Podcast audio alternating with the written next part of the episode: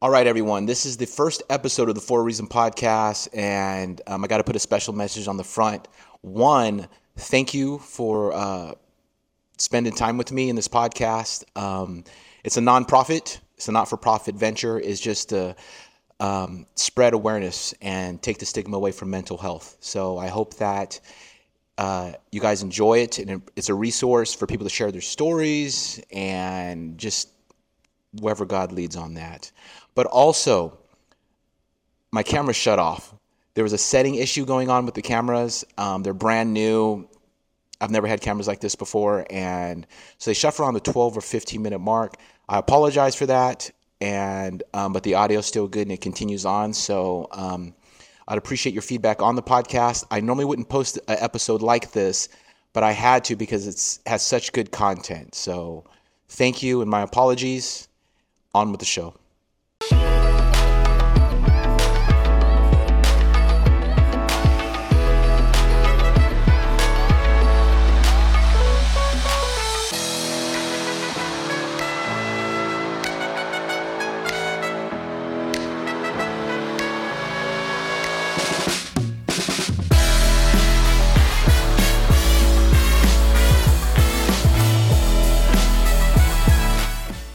Perfect. All right. Um, hold on a sec before we start. I've always spelled your late. I've always said your last name wrong. Littell. Littell. Yeah. Brent Littell. When Yeah. you spell it on Instagram, are you spelling it different to be cool, or is that how you actually Uh, spell I don't want people to be able to find me. But it's spelled regular Brent. Be yeah, yeah, Okay. yeah. I sp- um, I don't want employees looking me up. Okay. That makes Yeah. sense. That makes sense. They don't want to see your Disneyland adventures. Yeah, uh, yeah. What I'm really afraid of is they go back like, you know, seven or eight years, and I made a joke or something that they try and get me with. Yeah. Yeah. Yeah. Yeah. You don't want them to dig up your, like your Rodney King jokes or just kidding. Yeah, I got just all kidding. those. All right. Well, hey, man. Um, it's good to have you here, uh, Brent. And uh, it's been a long time, man. Yeah. Uh, yeah. One thing before we start, I got to tell you this. When I think of you, this comes to mind. And I've always wanted to tell you this. I haven't told you this, but I want to thank you for, um, you know, you talked to me a lot after training jujitsu. And it made a big difference, dude. Like to you, you're like just you're you to you is probably regular because everyone comes to you, you know, for Right. for advice. But the one that really helped the most was um, when my my friend a few years ago. Do you remember I talked to you, my friend who had taken his own life, taken Yes. his life? I couldn't make sense of it, and it was tearing me up. And I was like, man. And you like broke down certain things, and the way you like the information you gave me. I don't, you know, we don't have to go that road, but you know that that conversation, it gave me peace. Like I I understood like um I didn't understand why he did it. I understand now because I've been through crap in my life since and Yeah. pushed somebody to the brink. But it made me just thank you, man. Thank you. I'm Oh. sorry. I'm gonna go down this road and I don't want to get all get all sobby or or That's whatever. okay. Um, especially around suicide, uh, that form of grief is really complicated. Yeah. Uh, so many qu- preventable, quote unquote, preventable deaths uh, re- leave us with a lot of lingering questions. The bargaining, what could I have done? How could I have done it? What could other people have done? Um, anger towards the person. Uh, it's a very tricky form of grief, and it's hard, I think, for people who have never been suicidal to understand what gets people to that point and um, you know it's it's not it's often not an act of anger it's an act of attempting to relieve relieve themselves right is let me Yeah. relieve myself from the pain that i'm in and um, you know it's uh, it's also hard to reframe a lot of our interactions with them to say hey i did bring them joy and even though the end result might you know have been uh, a completed suicide there were moments of joy I brought in their life, and I need to reflect on those too. Yeah, yeah. No, no. I, I can. I am. I'm with you, man. And um, not to go far down the rabbit hole of uh, suicide, but that point you made about like you're discussing right now. How we're talking about um, how suicide uh, is like a relief, and you don't understand it. Like I didn't understand it. I went through the phase of anger. It's weird. Like I would sometimes I'd be driving my car. I'm gonna. I'm not. I don't want to put his business out, so I'm gonna call him John Doe. Okay. But I um, I sometimes I'd be, I'd be driving down the street and I'm like, damn it, John, really? Like it, it's you know what I'm saying? Like it, it just it would hit you. And what sucked is I spoke to him right before he did it, you know? And I was so I kept thinking about, did I say something that contribute? Like it just sends this uh freaking thing spinning. But I, as I then I came to the conclusion, especially after talking to you, I was like, if he was gonna do it, some some people they're just gonna do it. You can't, you know, like fantasizing about it, leading up to it, and so forth. But just the ability to do it, I never understood that. But um, I had, you know, uh, there's a conversation you and I had over the phone, even though we don't see each other in person, we talk over social media Right. with jujitsu memes and jokes. And then I called you on the phone, but just to kind of share again is that now I understand because, um, you know, having a trauma wound in my from my own personal experience had a trauma wound. Um, it, like I had something happen to me that trauma was attached to it. The event of what happened to me didn't send me down the rabbit hole. It was the attached trauma that sent me down the rabbit hole. And when I went so, it was such a rapid decline. Like I could look back in retrospect, and um, I probably declined from sane. Is it is it not sane to get there? Um it's it's hard with we don't like necessarily use those terms but let's say um detached from reality right and um detached from ourselves dissociated is usually with trauma where we where disorganized i mean these are kind of the more clinical things we would look at Okay, disassociated. That's the correct word then.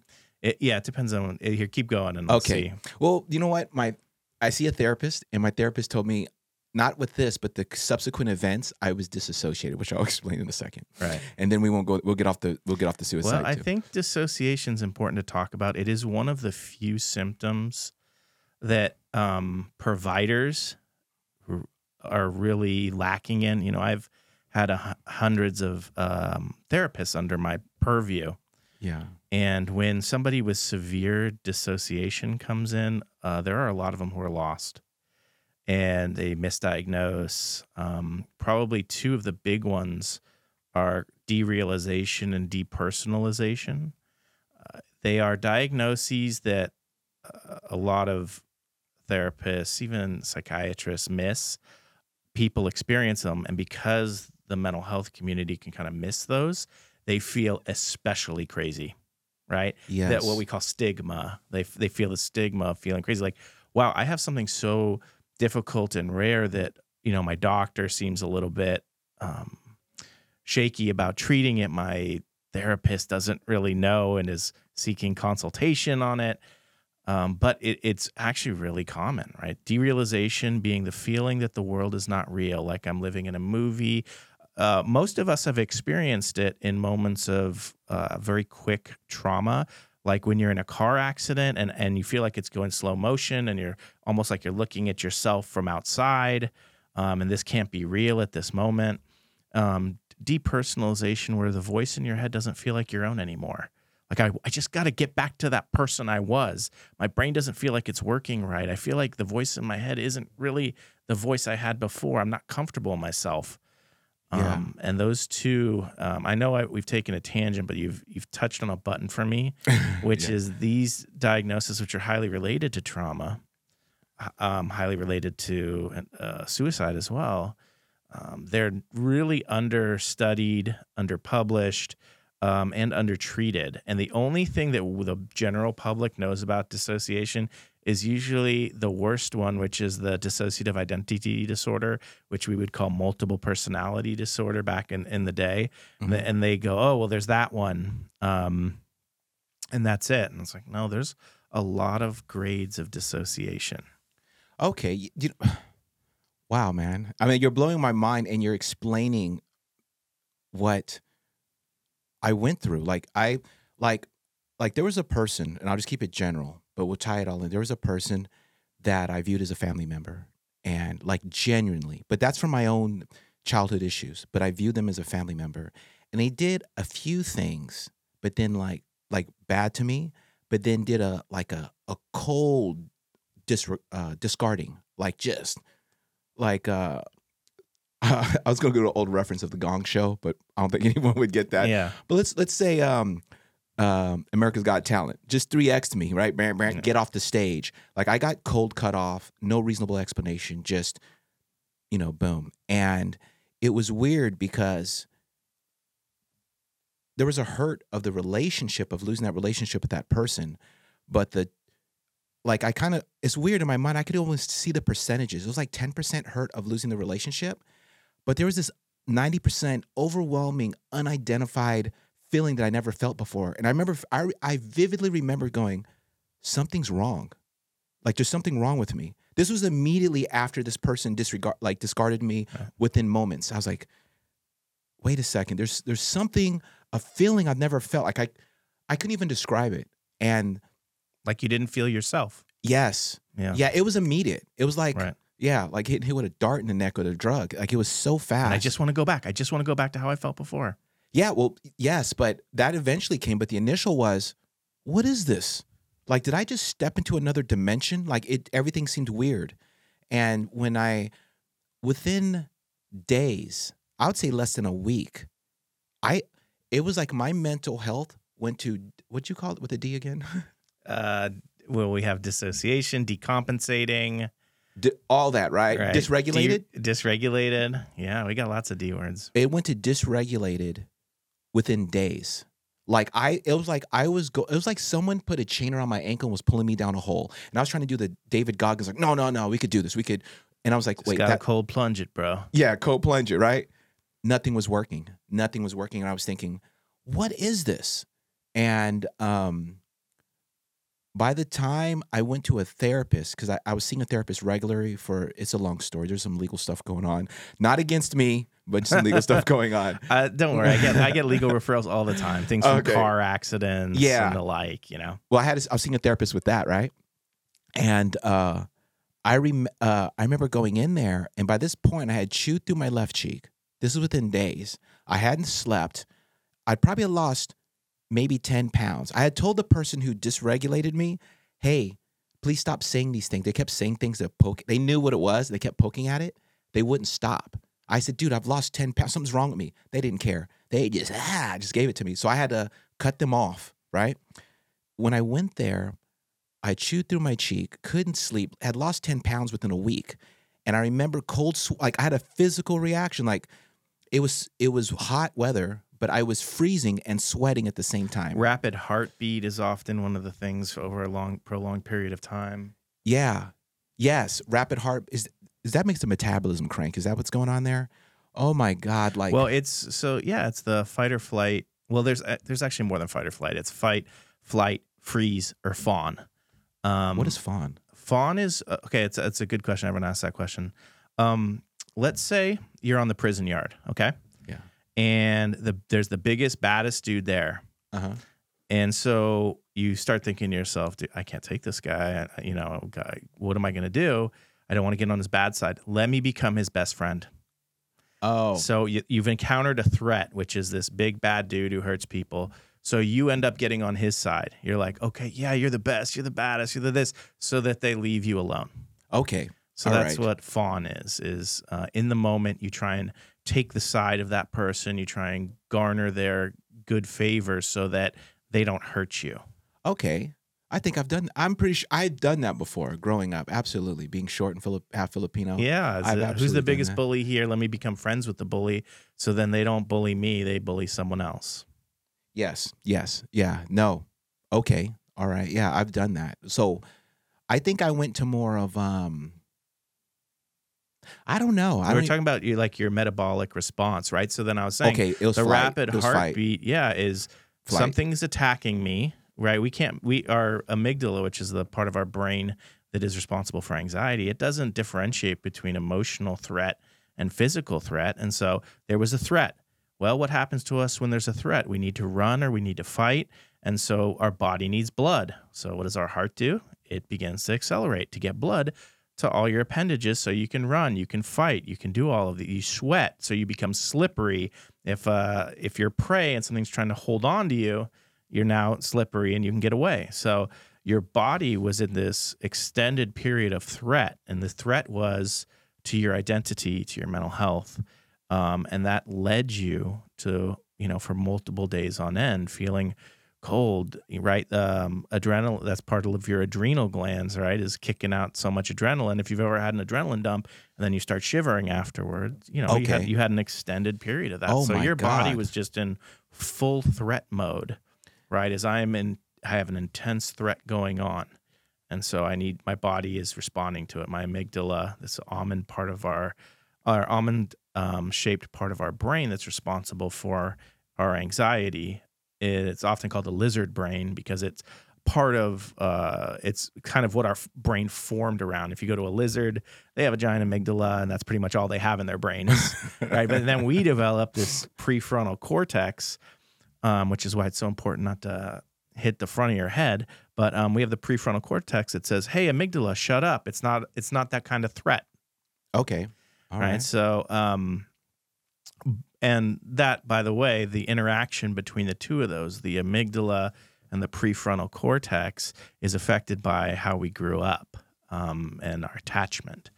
But in your case, you know, you have this family figure, they're threatening some form of your identity, your amygdala is going off, and your prefrontal cortex can't get it to be quiet. Yeah, yeah. Well, I was. Here's the weird thing. My brain go went into analyze mode, and I was like, "Why do I feel this way?" But it was just so unidentifiable.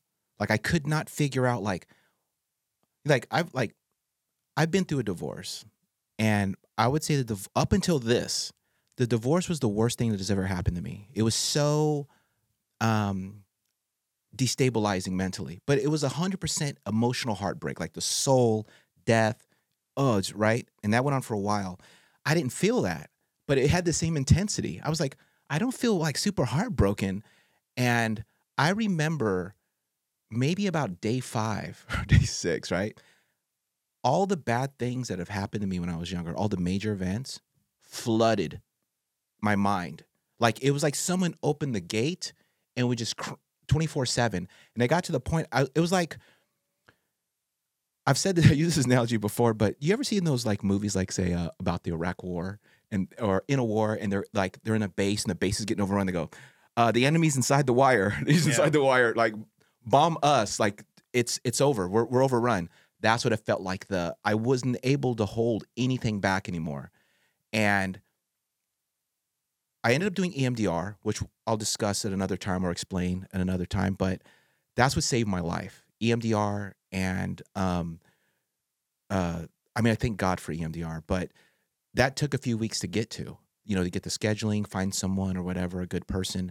So let's say week two, like this is a rapid decline of mental health. Like I, at the point leading up to it, I was running my business. I was training for the world championships of jujitsu. I was ready to go.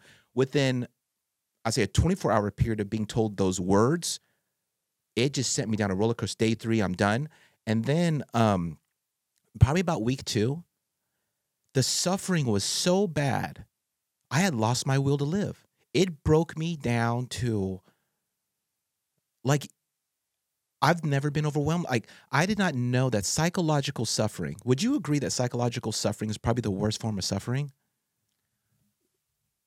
There are no pain pills that really work for psychological suffering, right? Yeah, exactly. So when we look at it, physical suffering, in the end, you can go get some Dilaudid and kind of numb yourself for a while. You know, all the all of the drugs in the world can't really get away from emotional suffering. Uh, I know people would make the argument that heroin will will get rid of it or whatever it may be, but I've yet to meet a really happy heroin user. So yes, yeah. That doesn't work out too well. right, Yeah, and you could act, yeah, you can actually use that drug for pain for long term. right, Yeah, but yeah. So I mean, to bring it full circle regarding uh, suicide, the the thought of not wanting to live, I was real. Cl- I was already there.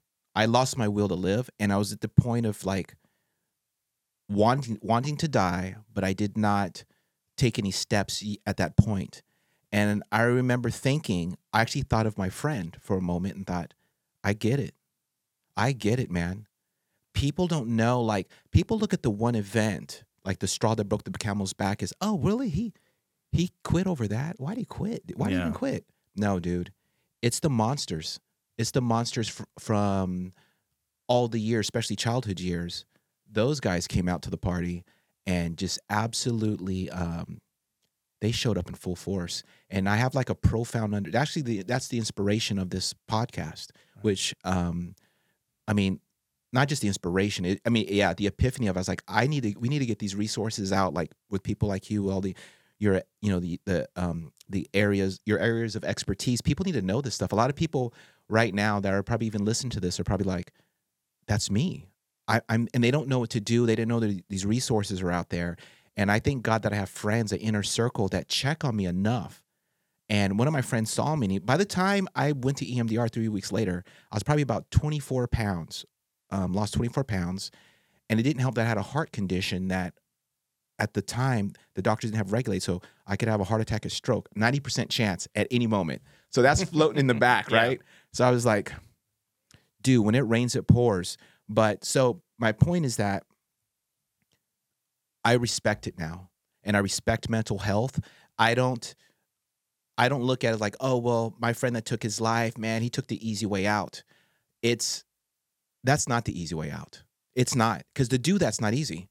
That's a hard path too, but I could understand that there's suffering, silent suffering that could be so bad that you need a break. You need out. Right. There um it's also suicide awareness month right now, so Oh, is we're- it? Yeah, we're having that discussion. Oh, well yeah. crap. Here we go. Yeah, if, if I had my badge on, you'd see the uh, little pin and stuff. But um, so we we have to um, whenever talking about suicide, I always want to be a little careful because I don't also want to give tacit permission. So what I will say about it, and tacit permission meaning like you know when you begin to say yeah, I see why people take the way out, right? I don't want to say like, so for anyone out there suffering, like, you know, here, here is a, here's a, uh, Green light. yeah, no. And what I talk to people about is that when they get to that point, it's almost like a form of psychosis. Uh, I look, nobody is going to agree with me in my community with using that term. I just don't have a better term for it. But it's the l- loss of connection to reality because the belief is is that what's happening to my to me right now will not stop happening or what I'm feeling right now I will not stop feeling. And the reality is is that there is no feeling that lasts forever. There is no thought that lasts forever. We get in that rut and we start to see no way out. However, you know, as every feeling we ever have is transient.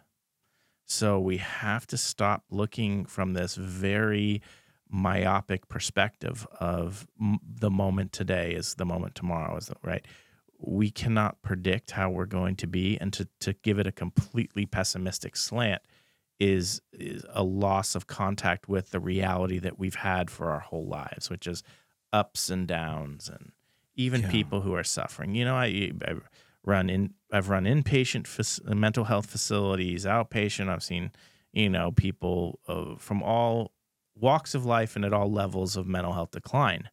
And there are people who tell me, you know, I'm, I'm having the wor- I have the worst life and all this, but they still find moments of joy in their life. Yeah. And I'm now, yeah, they may be fewer and far between, but this belief system during that moment before suicide, it's almost, you know, we have to look at it like a fit of suicide as well, because people think everyone who commits suicide has this long-standing plan that they've been thinking about for days, and there are definitely those people. So for some of them, there's a period of agitation right beforehand, and then there's a moment of peace, uh, what we call flight to health, because they have now made peace with the fact that they're going to die, so all their problems kind of go away.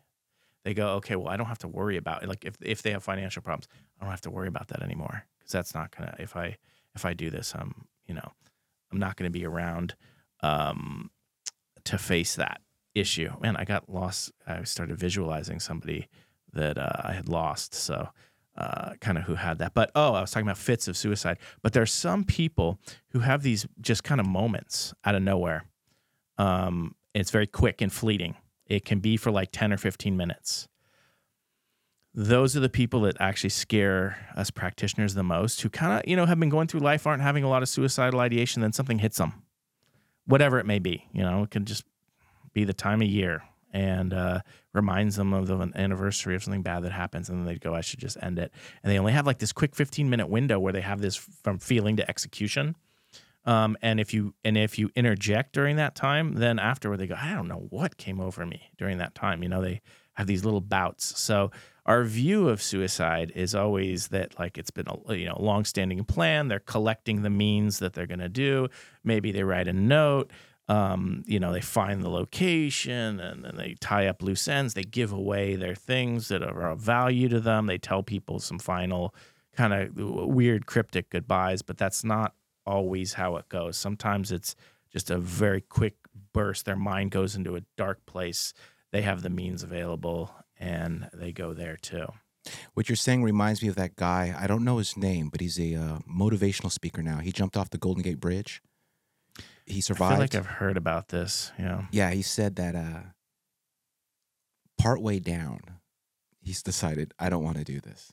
right? yeah, a little too late. Yeah. Well, not. No, he's oh, here. Yeah, but I mean, it's very rare because the, the he broke. I forget the speed. It's seventy something miles an hour. You hit the water, and he went in. Fortunate, he went in feet first, Right.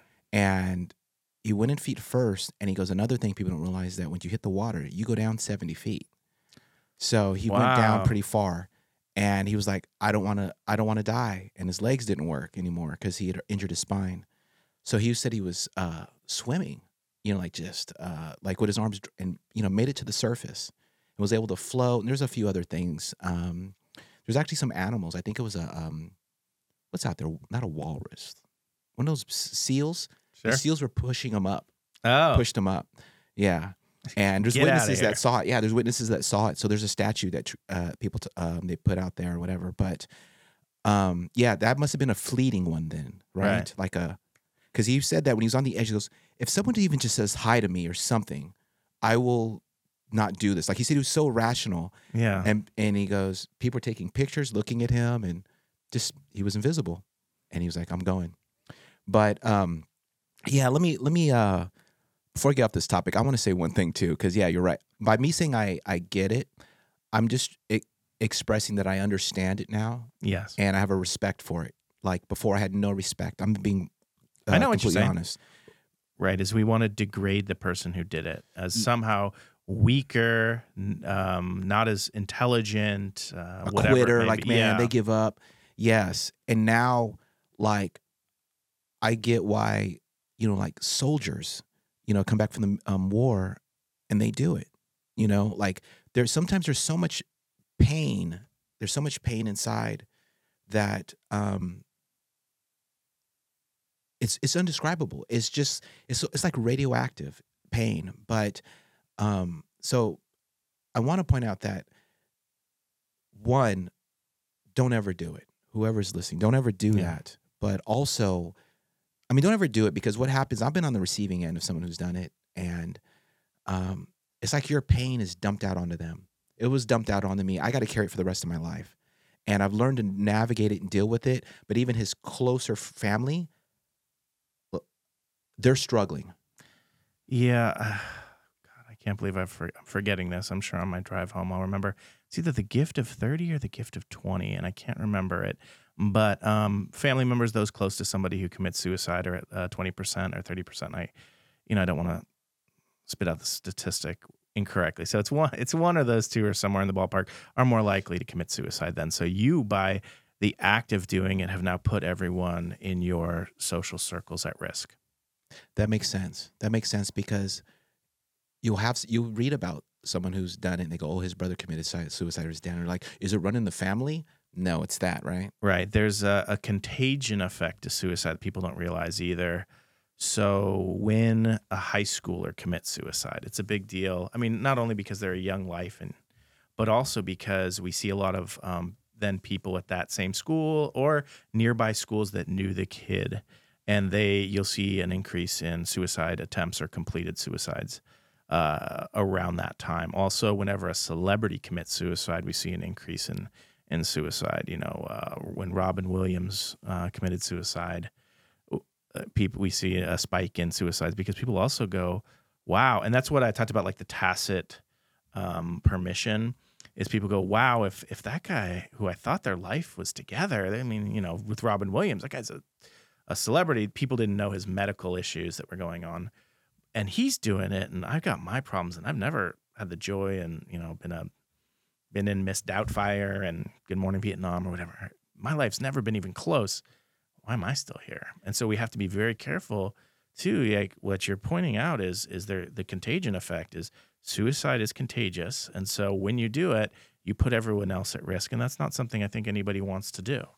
Yeah. And one thing too, I think people look at it as, well, Robin Williams did. It must not be that bad.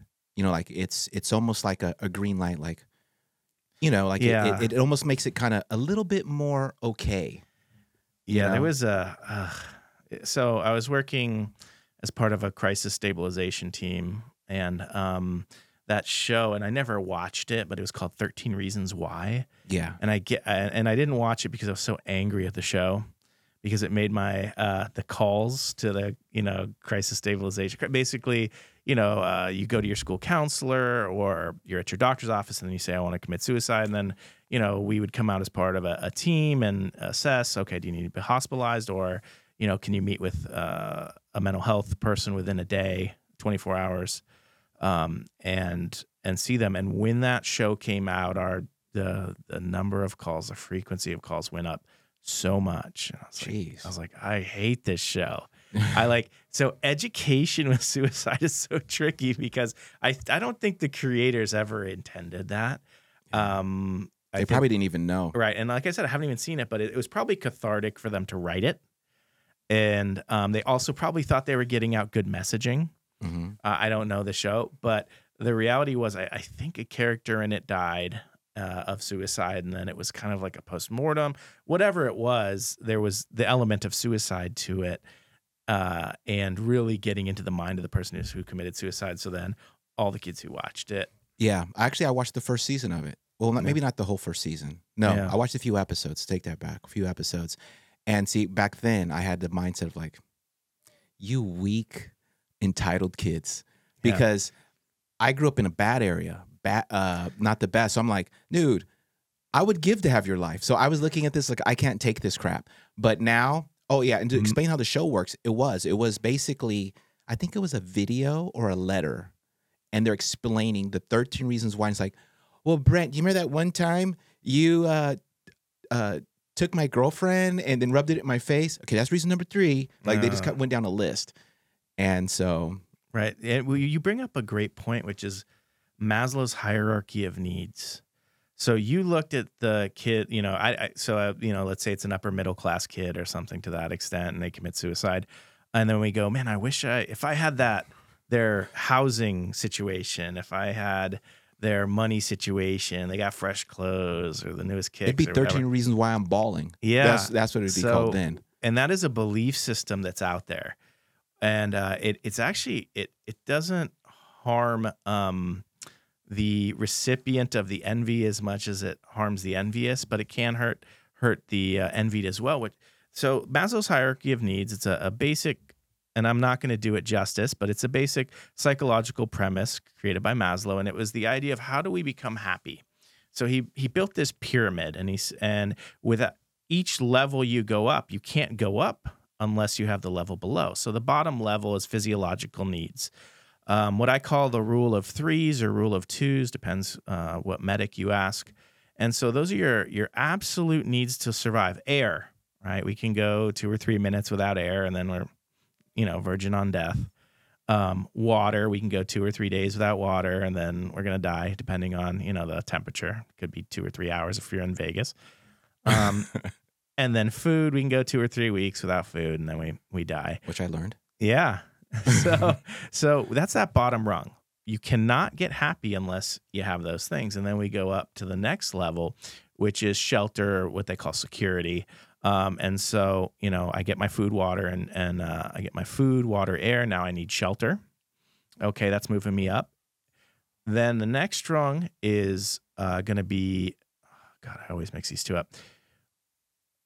Self esteem, and then followed by love and then self-actualization sometimes i mix up the self-esteem and um, love but what you were doing is you were looking at man if i had those bottom two rungs if I had, you know, the food, whatever, water, and the security, including like the clothing, I would be happy. And I'm going, no, no, no.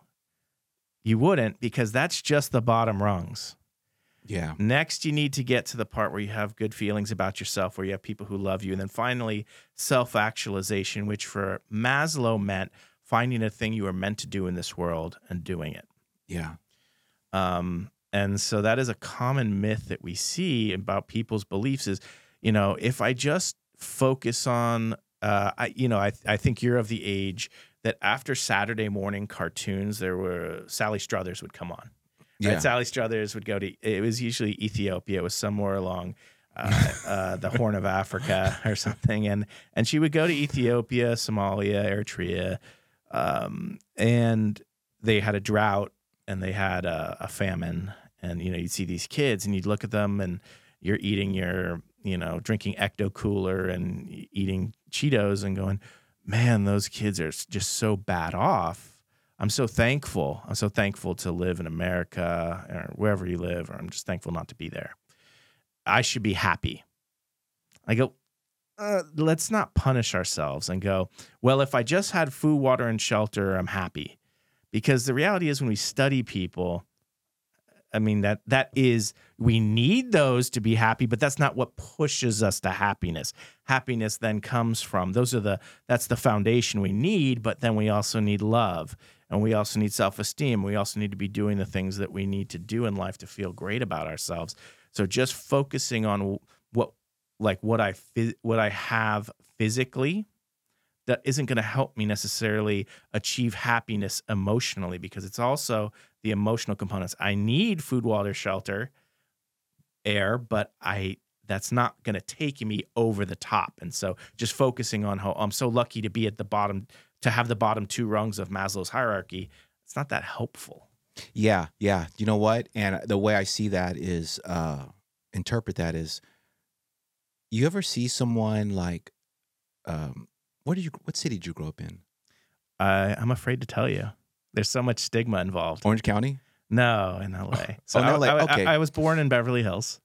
Oh my god. Yeah, I know. I yeah. know. So, so much you stigma. And then, uh, you know, we, we we moved a little bit around there, uh, moved to Brentwood, and then finally kind of um, put my roots down in Pacific Palisades. So rough, Oh, a- okay. a, a rough go at it in life, right? You know, uh, I think yeah, I think and, I'm, people and say I'm friends with Eddie Bravo and, And Joe, Joe Rogan. He yeah. talks about me all the time in the podcast, which is true. yeah, and Yeah. um, uh, and I went to elementary school with Paris Hilton.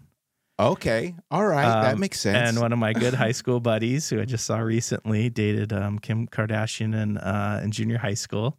Another one of mine dated Paris and Nikki Richie. Um, so yeah, I grew up in a little different, diff- different world, but but okay, Okay, with yeah. that environment, Mhm. did you have anyone who like tried to be a gang member or try to be street? I- don't care. Come at me, Sean Stewart, but I'm gonna put you on blast. Oh. Um, Rod Stewart's son. I'm sorry. Really? Uh, yeah, yeah. So um, Rod Stewart's son, you know, He said, "Come at me, Rod. Come at me, Sean." yeah, you know, because he's kind of he's he's a, a media person. Oh, Um, yeah, yeah. So he had a gang. It was called Walking Time Bomb. What? Yeah, so he that went- sounds intimidating. Yeah, yeah. So he he went to elementary school at El Rodeo in Beverly Hills. Um, so it's uh over there on Wilshire. And it's the the nice part of Beverly Hills Elementary School. So there's like El Rodeo, which is the And then you get then you get down where it goes to rodeo when it, when the street becomes yeah, rodeo. Yeah, I not know what you're talking about. Yeah, and then there's yeah, that, um, and then at the other end is Horace Mann, which is like the not so nice of Beverly Hills, and then in between you have like Hawthorne. So um, so he went to the the rough the the rough school, or sorry, the good school, not the rough school. So he started a gang there, Walking Time Bomb, Mm, and then in high school he started to associate WTB. Yeah. Yeah, yeah, yeah. started to associate with like known gang members, actual real gang members, because these dudes were straight up just using him, right? Mhm. Like he wanted to get into the lifestyle and then, um, you know, hung out in certain places and then suddenly met some gangsters and then they see him driving. He was driving like a new Land Rover that was all pimped out. Um, and then he started rolling with dudes who had guns with them and stuff like that. Yeah, you got some street cred. Yeah, yeah. And they got, you know, him buying them In-N-Out or whatever they got. I don't know what they got from it. but yeah, so yeah, I have a lot of experience with with those types of dudes. yeah, I So- got you. I, I got you with that one. Yes. I'd expect that is so random. But because I've seen people like that. There's a guy from where I went to high school, and his name was Joe. And I'll just leave his, you know, just go first name. I'm, I do not want to, because Yeah. actually, um, he actually was murdered. He actually ended up getting murdered. But two points is that sorry, man, you may you may you made me I- choke on my own saliva. But um, one, I've learned from being around gangs is that you're a wannabe until you become one. Like you, you, it's it's not that far. You're No. mimicking it, and then the crossover is pretty easy if you can get accepted or do whatever it takes, you know, to get in. But my point is that, Tupac, great example. oh yeah, oh, Kid yeah. went to art school, was like a backup dancer for Digital Underground.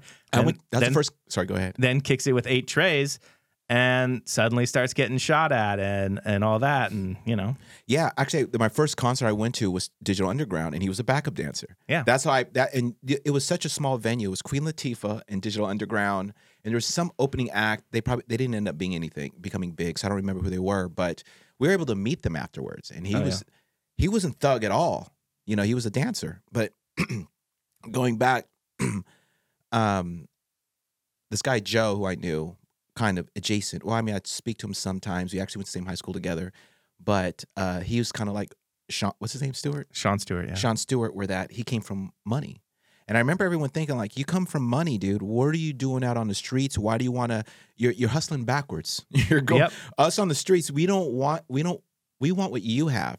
But it goes back to what you're saying on the hierarchy of needs. Just because you have that doesn't mean you have a high self worth or you have um, Love. love. Yeah. Yeah. Oh no, I'm I am sure. And by the way, you know, I got jokes on Sean because it's he's an easy target. but um, the bigger issue for him is yeah, what was going on in his life, and I don't know him well enough. Um, but what was going on in his life that kind of led him to feel like th- that that type of chaos that gang life uh, creates, and even wannabe gang chaos creates, that is more comfortable to him than just kicking it at the country club and eating club sandwiches and you know Yeah. hanging out with girls named Miffy or something. So right there's there's some disconnect and so we look at yeah you have money you have whatever it is and that's going to suddenly fill that void in your life and it's not Yeah. and so it's good to be grateful, right? Gratitude, an attitude of gratitude is fantastic. I am grateful that I was born where I was born in the era that I was born in. And all these, you know, medically speaking, I probably would have died if I lived in the 1800s and they just put leeches on you and amputated stuff, right? I'm- Yeah. but um and i'm thankful but that isn't going to take me to happiness it's it's the base of happiness i need it for it's an ingredient but it's not the entire thing Yeah, yeah, that makes sense. That makes sense. And bringing it full circle, the the the the finish off the thought that I was saying was um kind of formulating was that suicide, um, besides not doing it, I want to get that out there. I'm not condoning it in any way, form whatsoever. I think it's um, it's not good spiritually, and um, but the other thing about it is that I want to point out that and I've been I'm guilty of this myself is I think it's important that people need to be take take some form of responsibility even if you didn't ask for it for the mental health of your of those that are close to you. You have to be careful of what you say to them. You know, like in a fit of anger or in whatever it is. I think it's very important because you know that old saying, you know, sticks and stones may break my bones, but names never never hurt. I think words I would have rather taken a, a baseball bat to the ribs than those words. Words are absolutely destructive. And I think that um, it's very important that we, you know, if you got people that you love in your life, but you treat them bad or say things to them, or someone that you used to love, like say in a relationship and you're exiting that relationship, don't kick them when they're down. Don't do scorch earth. You know, what's that called? Scorch earth? Yeah. Uh, where you just like, ah, screw you. And I'm, I'm going to be honest, I was guilty of that. I have actually, there's a woman that um, I dated when I was in high school, and I was so damn mean to her. And the problem was, it wasn't her, it was me. I was damaged. I was out of my damn mind. And um, I did probably everything mean to her you can think of. No, I never hit her, but n- nothing violent, but just, you know, psychologically mean as a, a high school kid could do. I remember I was in my mid 30s and I apologized to her through via Facebook. And she like wrote me back and goes, Thank you. That means a lot to me. Like, I've always wondered, like, did you even have a heart? And I was like, oh man, because I know that I just, and I've even done it past that as an adult. So I'm just saying, it's it's a it's a pledge that I've made with myself, especially since going to the down the the the the hellhole that I went down through. It made me it was humbling, but it made me realize that it's very you got we have to be very careful with how we treat other people, even if they've wronged us. If someone, you know, has done something that that's, that is that you know, we just that makes us very upset. Just be mindful because sometimes those people, it's them. There's something wrong with them, and we shouldn't just verbally just you know beat the crap out of them because you never know what they bring. I mean, with what's luggage is in the back of their mind, and like I've learned, they a psychological decline can happen rapidly. It's not over a year. Mine didn't happen over months. It was literally over days. So Yeah, we see we see a lot of that. By the way, the the if um, sticks and stones can hurt my bones, words will never hurt me. The inverse of that would be the idea that the only thing that could help me would be something physical, like receiving a gift, and we see that's not true. In fact, um, the most fulfilling parts of our life is when we hear words of affirmation from people. Yeah, you know i love you uh, you know i care for you thank you so much. I had actually before i, I got here i was texting um, with somebody and they they were mentioning how i was a, a big mentor to them in their career you know and those types of and they've been appreciative of it um, those types of words are really more of the things that drive happiness yeah, yeah, yeah. It's from especially from people who you really, really value. You know, like um, my sister and I. We kind of we have a very close relationship, but like she's the closest person I am to than anyone in the world. But we kind of grew up dysfunct in a dysfunctional environment, so we don't. We rarely say "I love you" to each other, but we know that we love each other. So it's one of those. But if she gives me a compliment, which she she actually does, like she's honest. I mean, besides the "I love you," the mushy stuff, we kind of avoid that. It seems weird, but um, we're working on it. But but like she'll go, "Hey, do you know what? You're you're pretty smart, and I want your opinion on something." Or just anything. It just makes me. I feel like a little kid where the teacher goes, "Hey, good job. I'm gonna put a star next to your name on the board," and Right. I'm just like, "I'm riding high, man. I'm riding high off of that." Yeah, it's the same in management. Is that um, when we look at at studies of managing people, just giving them money has a very little effect. Like uh, spot bonuses with people have very little effect on how they feel about their bosses and how they feel about their job. Whereas words of "great job," "you're a valued member here." Um, I know there's lots of memes about pizza parties at jobs and stuff, like making fun of them that bosses use those. And I'm not advocating for pizza parties here, but um, is is having meaningful conversations with people about the the value they have at the company and that you value their opinion on matters is way more powerful for the morale and how they feel about their job than uh, spot bonuses and um, payment structures. Yeah, that compl- that makes sense. For some reason, you reminded me though. I have a friend of mine. Um, he owns a construction company, and once a year he does this giant carnival for his first staff. I don't know how many employees he has. I, it's in. I'm thinking it's in the hundreds, and um, uh, it. I, I I'm I'm worried about mentioning it because. Well, he publicly posted about it, so it's it's, Okay. it's fair game, right? So it's this construction construction company called Legacy Builders, right?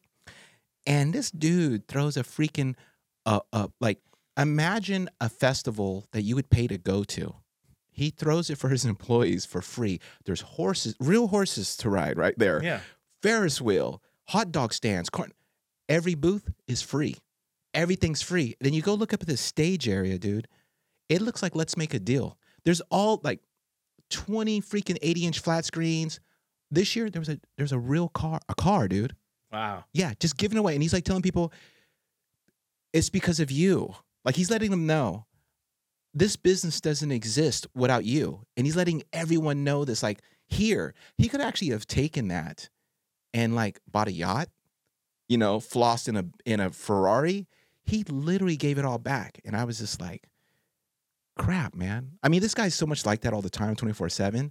Sometimes I get used to it. But when I saw that, I was like, holy smoke, man. Like, but that's that's the right approach. You let people know that he didn't even just give them gifts. He he's on the mic. You, you mean a lot to me. like Yeah. he's like, you know, doing that. And he has very, very loyal employees. You know? Oh yeah, that that is how you build your team. Yeah. And they kill it. If he asks them to work overtime, there's no questions asked. Because he knows he wouldn't do it just to be a dick. Right. He's like, hey, we really need this for the company. And, you know, people volunteer. and he doesn't objectify people like you're. Um, I can buy your time. Like if I just pay you enough. yeah. I own you. You know, Yeah. one of those. Oh, yeah, I've had I've had one of those bosses before. I don't want them to sue me because they're also an attorney. Oh yeah, Those are the- yeah. We're in California. It's, but I have a question. So, speaking of traumas and suicide, how does does traumas play a role? One thing I've always that I've struggled with as an adult, and it I'm actually um, better at it now, especially since my um, we'll call it the, the the going to the dark side. Since I went to the dark side, um, it's like that kind of like cleansed me, kind of give me a hard reset. But I kind of struggled with like kind of like hedonistic uh um desires Yeah. and is, does trauma play a role in that Oh yeah, absolutely. Um, a lot of things play a role in hedonism. We have societal factors. You're going to have your individual psychological factors, how your brain is wired for rewards, um, and then yeah, that trauma portion. So there's some, and I wouldn't do the uh, the science justice, but you know, there's a reason that people eat a lot, right? He, eating is hedonism. You know, um, who am I to talk? By the wait, way, wait, hold on a second hedon so hedonism isn't just sex no, he so hedonism is a philosophy, and um, the philosophy's kind of been changed over the years, but it's the idea at its core is that the more pleasure you have, the more happiness you'll have. So if I can increase my pleasure in life, I'll increase my happiness. Um, you know, and we look back at the vomitoriums of uh, ancient Greece and Rome. Uh, these were places where people stuffed themselves full of food and then would vomit so they could stuff themselves full of food again, right? The ultimate in um, gorging hedonistic tendencies. That's where this this idea comes from. There were also orgies that were going on back then, right? And that was a, okay. Well, if if sex is good, more sex is better. If sex with one partner is good, sex with many partners is better. You know, if eating one hamburger is good, eating five hamburgers. I don't think they had hamburgers back then yet, but whatever they ate, they- and in Greece, I don't know. I can't even imagine they had good food back then. But whatever they ate, they they ate a lot of it, and so that now what, what it carries on in life, what it looks like is yeah, is um, trying to avoid pain and trying to have as much pleasure in our lives, and you know it falls completely flat. That entire, interestingly enough, so I I, talk about hedonism a lot. Interestingly enough, the guy I use as an example, Dan Bilzerian, um, if you guys know who he is, he's this Instagram influencer, gambling millionaire. I think his father was a, a millionaire as well. And he goes on Instagram, always has pictures with models on boats and, and you know, is living that lifestyle. I, it's so funny because I always use him as the, the ultimate example of hedonism. He's always with um, a lot of these young women are ladies of the night. Um, right sex workers is, is you know the, the term but um and you know so he has them on yachts and that's what his life is like he even did an interview where he says i don't think i can get happy anymore nothing really excites me so hedonism falls flat there's a couple reasons uh, if you i don't know if you want me to go too deep into it Let's man, let's go. I need to listen. Yeah. Okay Yes. So- you- So let's go to this idea. Okay, so if more pleasure equals happiness, then we should see, first of all, that rich people who can im- increase their pleasurable experiences in life are the happiest people on earth, but they are not. In fact, there are certain mental illnesses that impact them that do not impact other classes. Eating disorders first came up in upper middle class to uh, upper class families, right?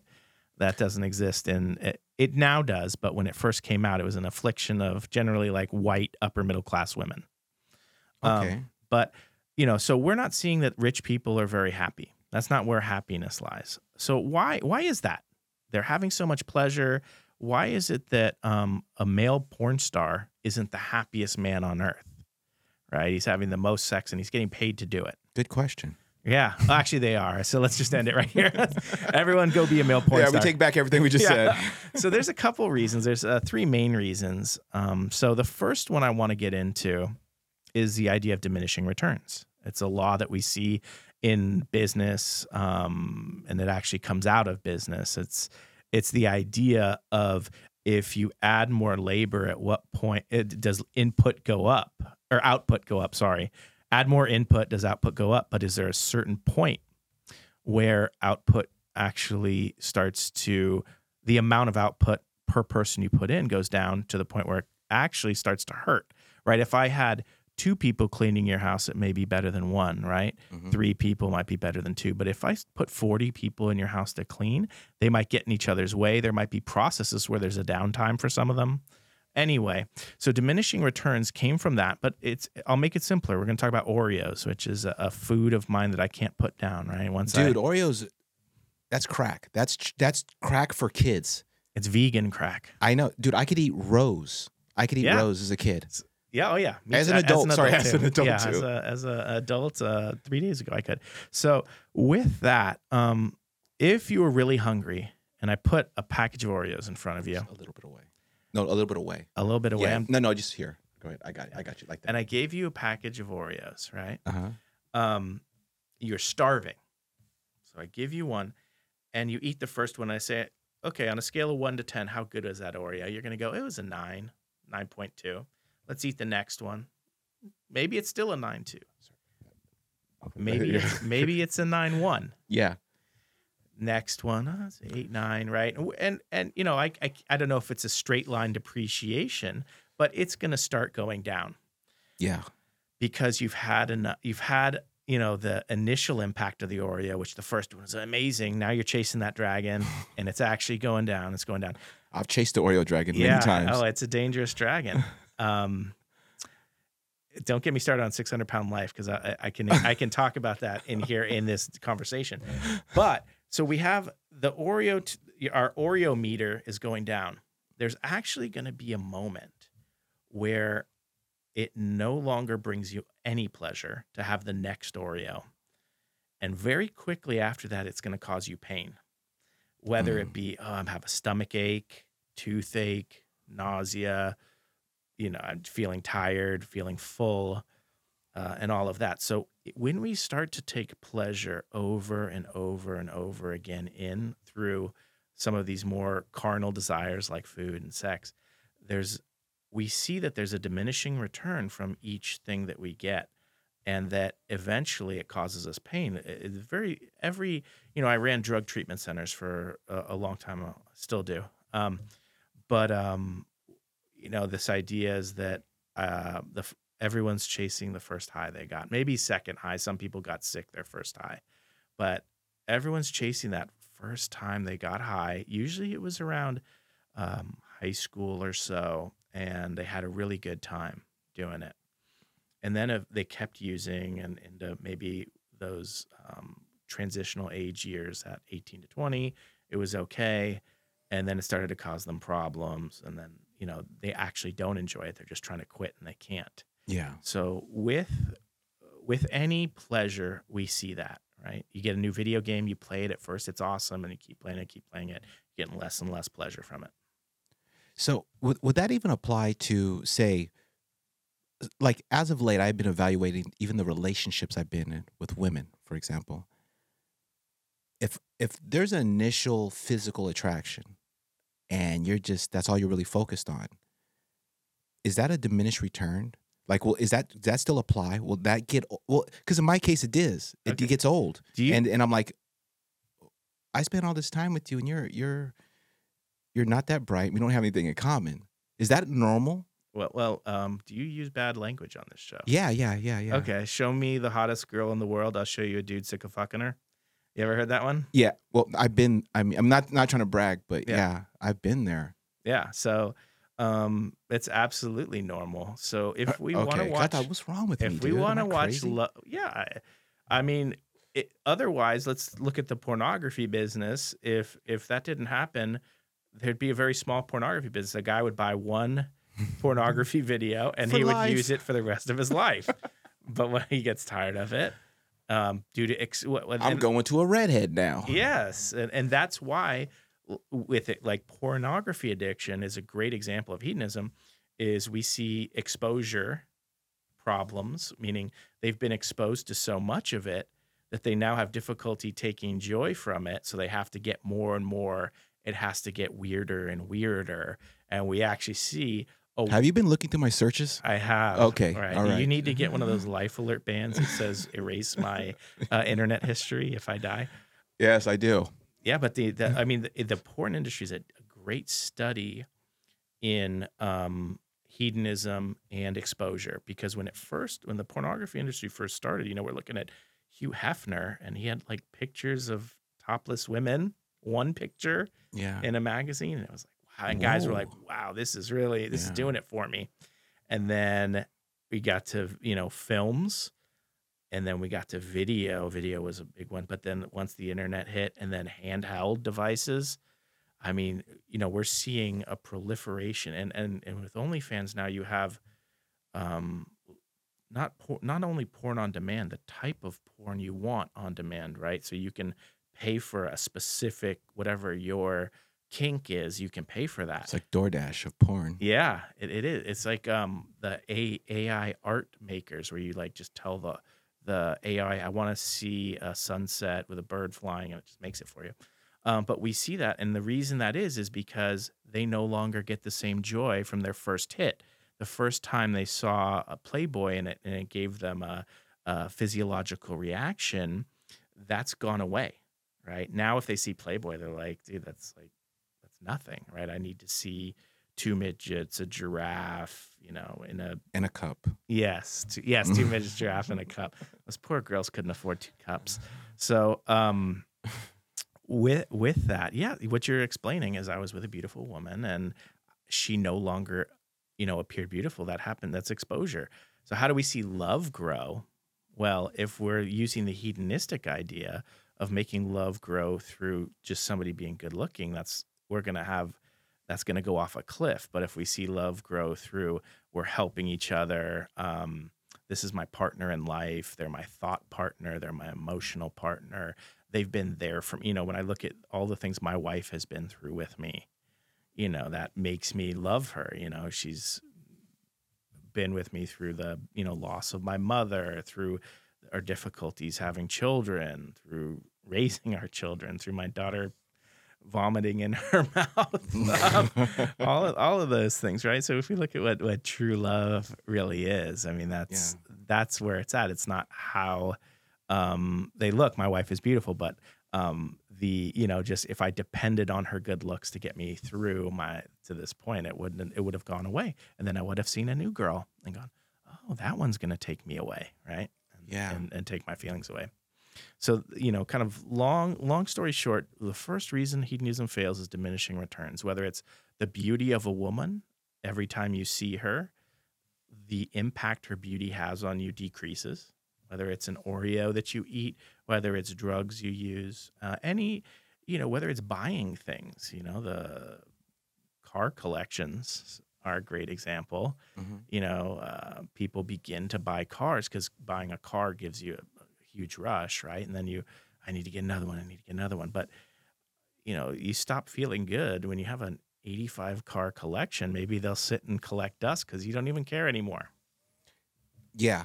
Yeah. There's actually some classic cars back here collecting dust. I'll show you after. that's yeah that's what i was referencing Oh, really? Okay. Yeah. Yeah, Yeah. you should check them out. They're pretty slick. But yes. It wouldn't happen to me though. I, I'd never get tired of them. Get get me a hot girl. I'd never get tired of her. Yeah. No. oh. Yeah. Yeah. That's know. called terminal uniqueness. terminal uniqueness is the idea that um, I am so different that whatever happens to other people wouldn't actually happen to me. Like uh, lottery winners, right? If I won the lottery, they they have they're prone to depression, suicide, all kinds of things.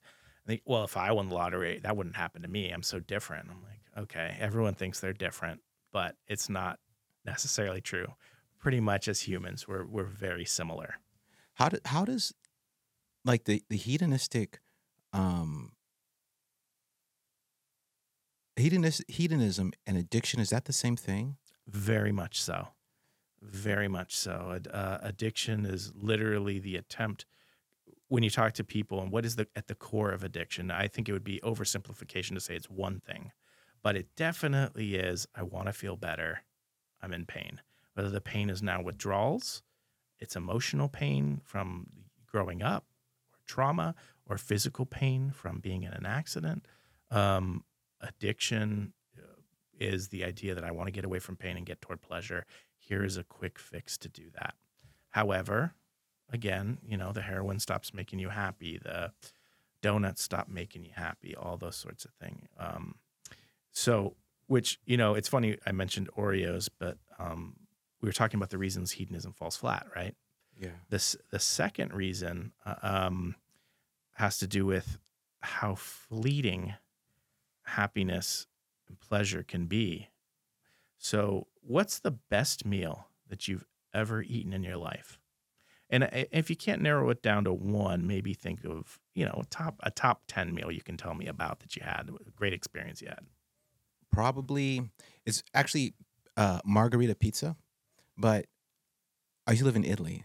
There, there, but there's a place. I, I- this is not a paid ad. Tony's Pizza Napolitano in San Francisco. They can make it exactly like they do in Naples, Italy, and they're the only pizza place outside of the country of Italy certified as authentic Italian pizza. The guys won the world championship of pizza making multiple times. So that pizza there, it's it's the best. When you crossed over to the dark side, Yeah. did the fact that you've had that pizza two years ago, one year ago, whenever, did that even cross your mind? Like, man, I'm depressed, but I do remember I had that piece of pizza. And that really brought me a lot of happiness back then. No, no, not No. at all. That that was I've only thought about it because you asked me. Yeah. Right. And so what we see is that once, whatever that act is that gave us pleasure, when, hmm once it's done, the impact it has on us also diminishes very quickly. Right? I ate the meal, um, you know, as I'm taking each bite, it's great. And I'm sitting there and I'm enjoying digesting it, maybe. And if I, if I ate too much, maybe not.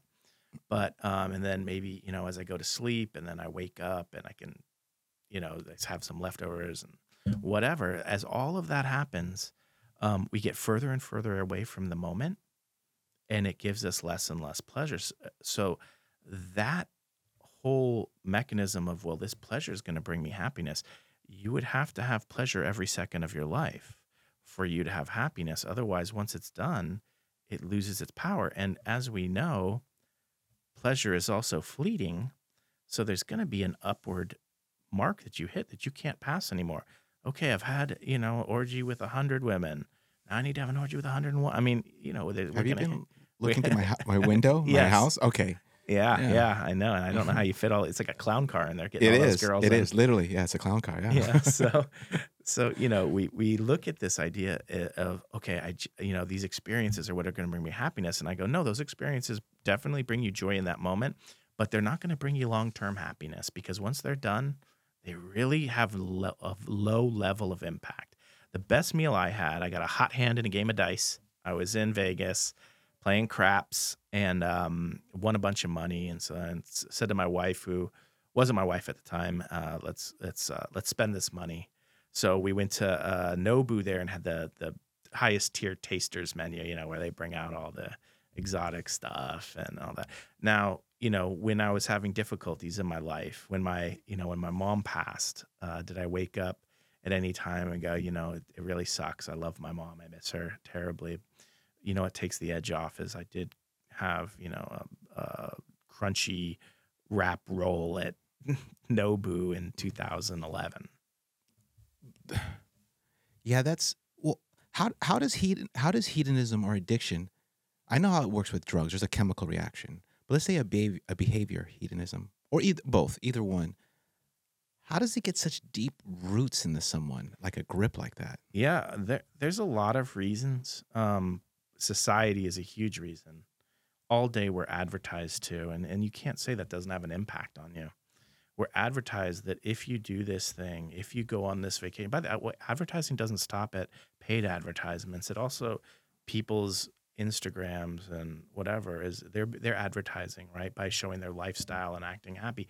All of those things lead us to the belief that pleasure is is happiness. It's hard to separate ourselves from that because when we look at it, our brains are hardwired for that, right? We're we're, Yeah. we're hardwired to eat good food, right? Fatty food tastes better than celery. Mm-hmm. Um, we're hardwired to have sex with many part men are right with many partners because we need to s- spread our seed, get our DNA out there in the world, and so it's it, how does it get a hold and why does it keep hold?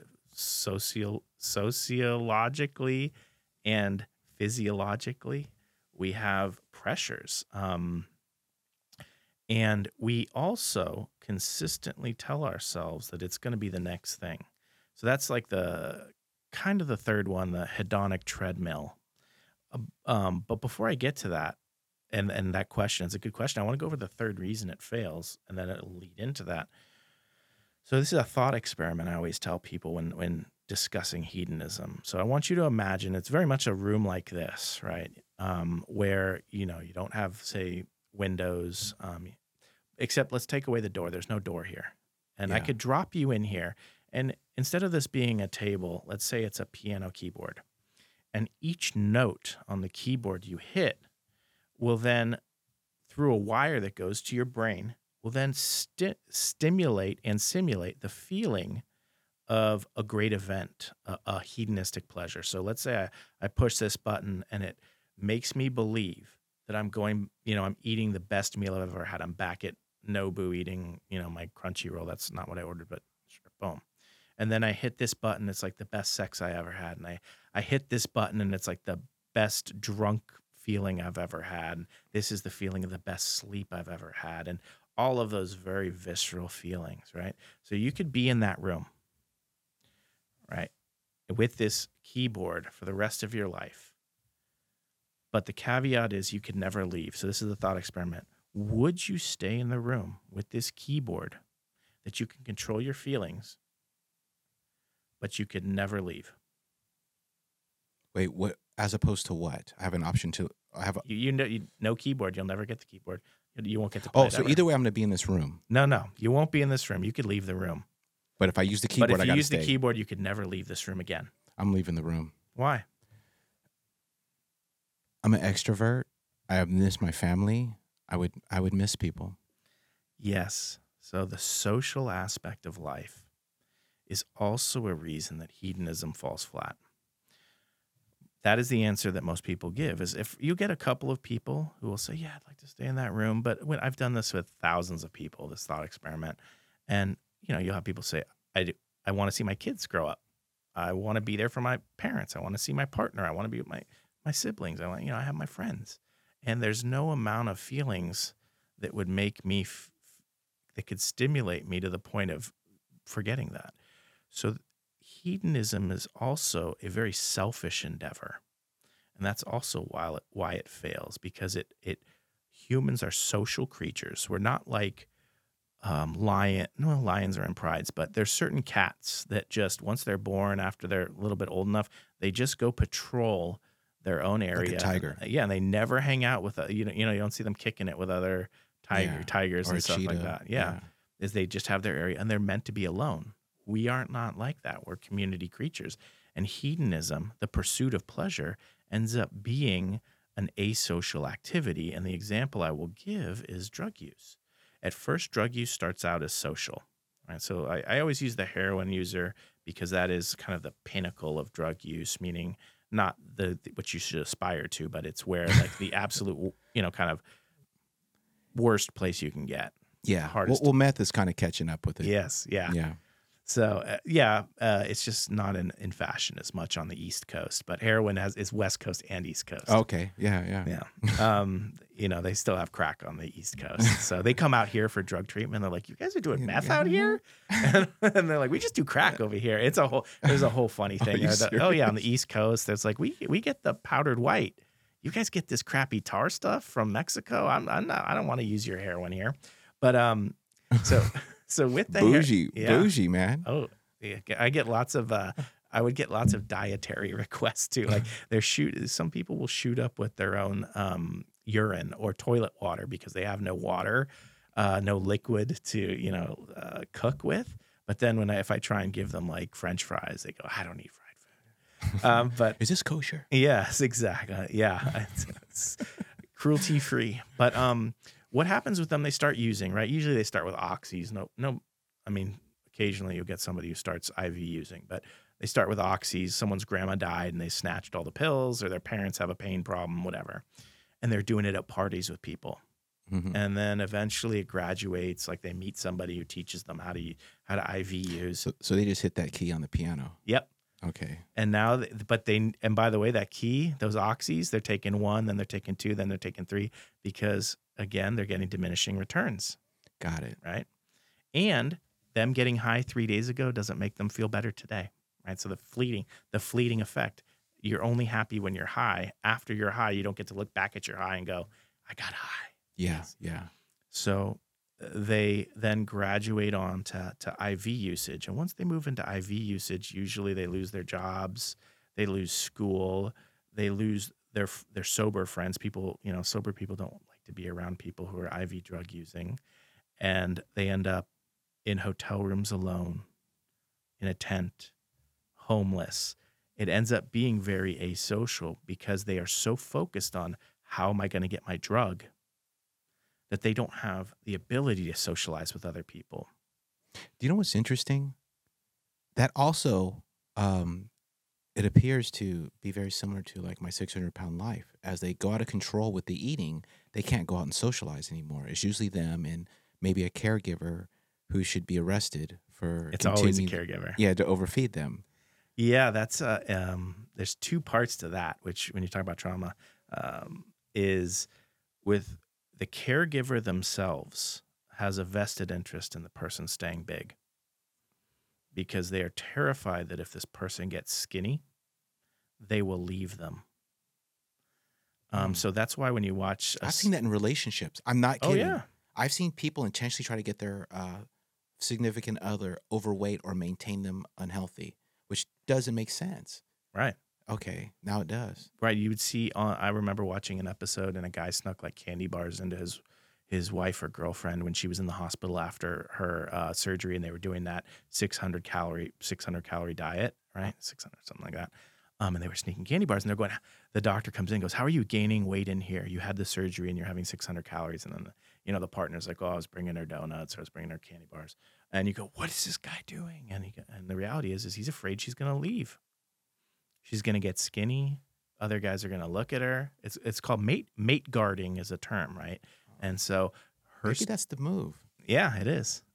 and then they can't leave their room. So that's part of it. And then with the people who get big, who get to 600 pounds, they've lost a lot of their, I mean, they're hedonistic in eating the, whatever it is that gets them there, but they've lost a lot of the joy that comes from it. In fact, they get, you know, end up in their room and they're doing it sometimes as a protectionary measure. If I get big enough, nobody will get close to me. And if nobody gets close to me, nobody can hurt me. So they call that an insulation theory. I'm literally insulating myself Yeah. from other people getting close to me. Um, I make myself so unappealing. And we see this with victims of sexual abuse. So, uh, you know, in working with children, um, sometimes I would get a, a parent who'd come in and they'd go, Yeah, you know, my kid's nine and they just started wetting the bed again. And it was so weird. And I knew what was going on in my head immediately. Uh, well, let's just say this I had to send them to the doctor first. I want to make sure sometimes there's some muscular development issues that lead to to uh, bedwetting and and um, not being able to control your bladder, so infection and the like. So we've got to rule that out. Once they come back and they say, "Yeah, the doctor looked, uh, did a whole thing, no no UTI," they said everything looks good. And then the next question I'd have for them is, "Who just moved into your house?" Oh, um, actually, my cousin just came and he's been staying with us for the last two months. So then I'll meet with the kid. Uh, yeah, sometimes you have to develop rapport. Tell me about the cousin. They kind of go silent, and then I know, okay, the cousin is doing something to this kid, and the kid is wetting the bed, maybe out of fear, or out of trying to become a, a bad target.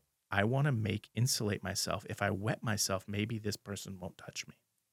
That's sad, man. Right. So that is, you know, with my 600 pound life and with, um, you know, these kids who, who end up, they, they stop taking care of themselves. Like we'll see a, in what we call uh, daily living skills. They'll start see we'll see them come off a cliff. Their hair's disheveled. They smell. They're putting on clothes that you know don't match and too much clothing uh, in the heat. And we go, okay, well they're trying to insulate themselves. Um, yeah, it, it is sad. It, it's very sad. And we always have to, you know, if we're going to talk about child advocacy, we always have to be careful about who we let take care of our our kids. Um, we in the '80s were always taught that like uh, molestation, rape, those things happen. Strangers jump out of bushes.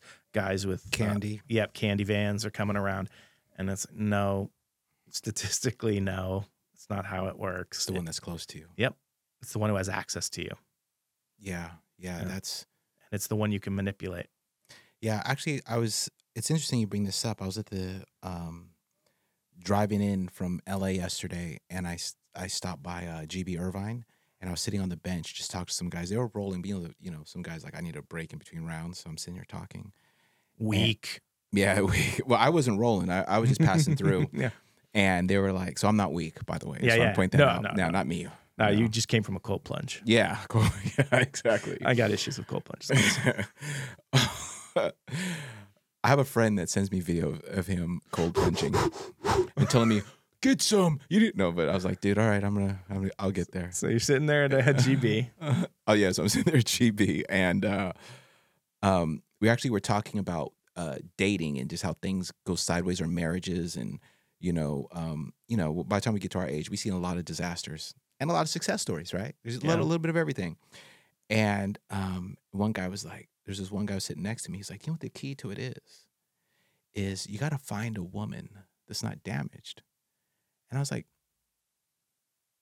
"What woman?" I I know statistically a long time ago, and I don't even know if everyone was reporting, but it was like 25% of women were abused. Yeah.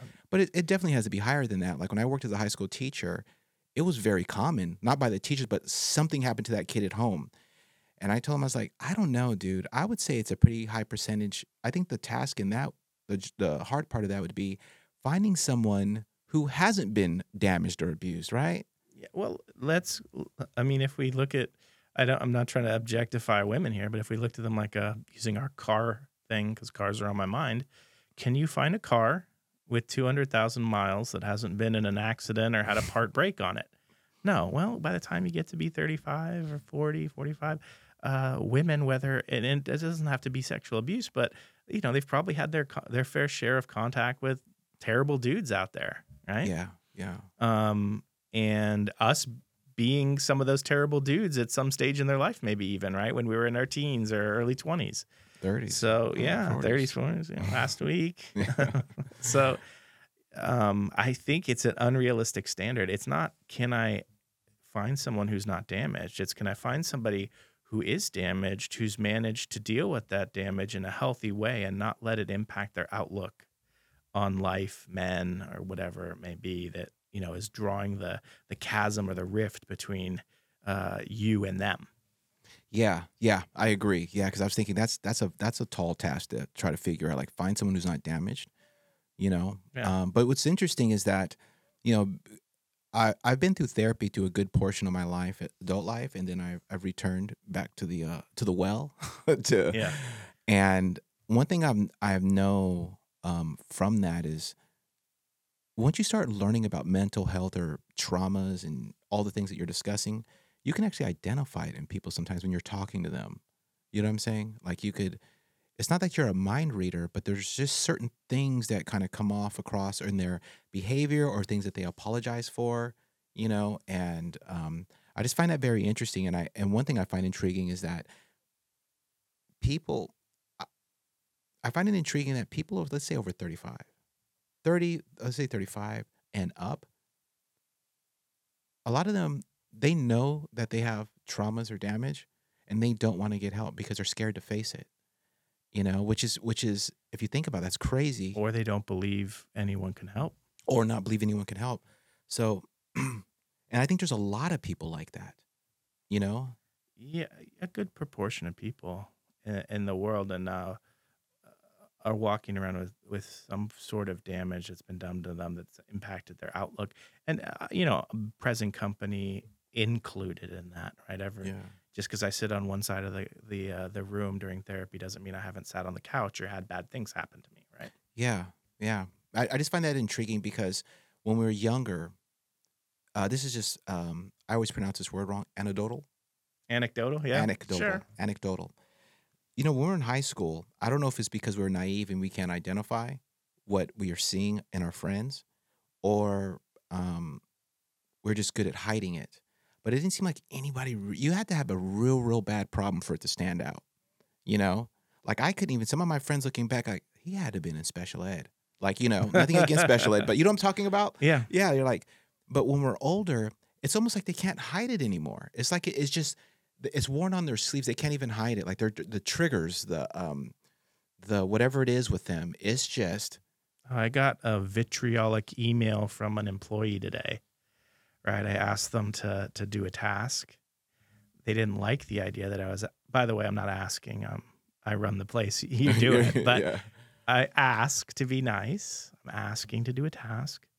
They didn't like the task, and they, you know, just go off on this tangent and and, and personal insults against me. And I look at that, and obviously my first gut reaction is "f you," right? Who who do you think you're talking to? But that's not. Do you know who I am? Yeah. Do you know who I am? Like I could, I could armbar you so quick. You don't even know Yeah. jujitsu. Well, you know Eddie Bravo. Yeah. Well, um, yeah. So, do you know Sean Stewart? Um, so the the uh that was my first reaction. Then my next reaction to it was like, what is what's happened here to this person that their fight or flight, and so they go into fight mode. Their fight gets triggered by something as simple as asking you to do something that's part of your job description that you have time for in your schedule, and that turns into ah, like you've had either a series of bad managers that you could never trust, you've had a series of bad parents, series of bad partners.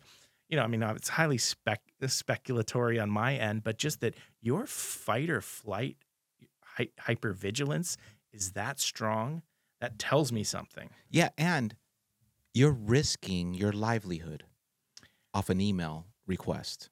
Yeah, in writing. yeah, there's a uh, there's a term career suicide via management. Uh, you know how there's like suicide by cop? yeah, career suicide via management, where people get so fed up they do something to put the manager in a corner where the manager has to go, "I have to fire you." Right? I'm not saying in this case, yeah, yeah. but um, I've seen I've had a lot of employees do that, where it's it's career management or career suicide by management. That makes sense. I mean, I, I get that now. I as a as a small business owner, I've I've owned businesses where you know, I think the most employees I've had were like sixteen at a time regularly during the holiday season. It got up to like almost thirty, and but off the regular sixteen crew, I remember thinking like, what? Eh, because I, I didn't know this death by was it called? Sui- what's it yeah, called? career suicide, Career via suicide? management. via management. Yeah, I didn't know that, but now looking back, I'm like, that's what that was because you're thinking. I was thinking like, what the hell is wrong with you? Why are you? You never behaved this way before. Now you have all these issues. You're angry. You're you know like you're doing all this stuff, and uh, okay, I fight on the way out. So, you know, nothing to brag about. And I actually smiled a little bit when I said it. So I need to like Oh, man. watch myself. Um, I have fired hundreds of people, unfortunately. Uh, there's a difference between firing and laying off, right? Firing is you did something as the employee that I can no longer uh, manage, either through disciplinary action, a discussion, whatever. You're too dangerous to have here.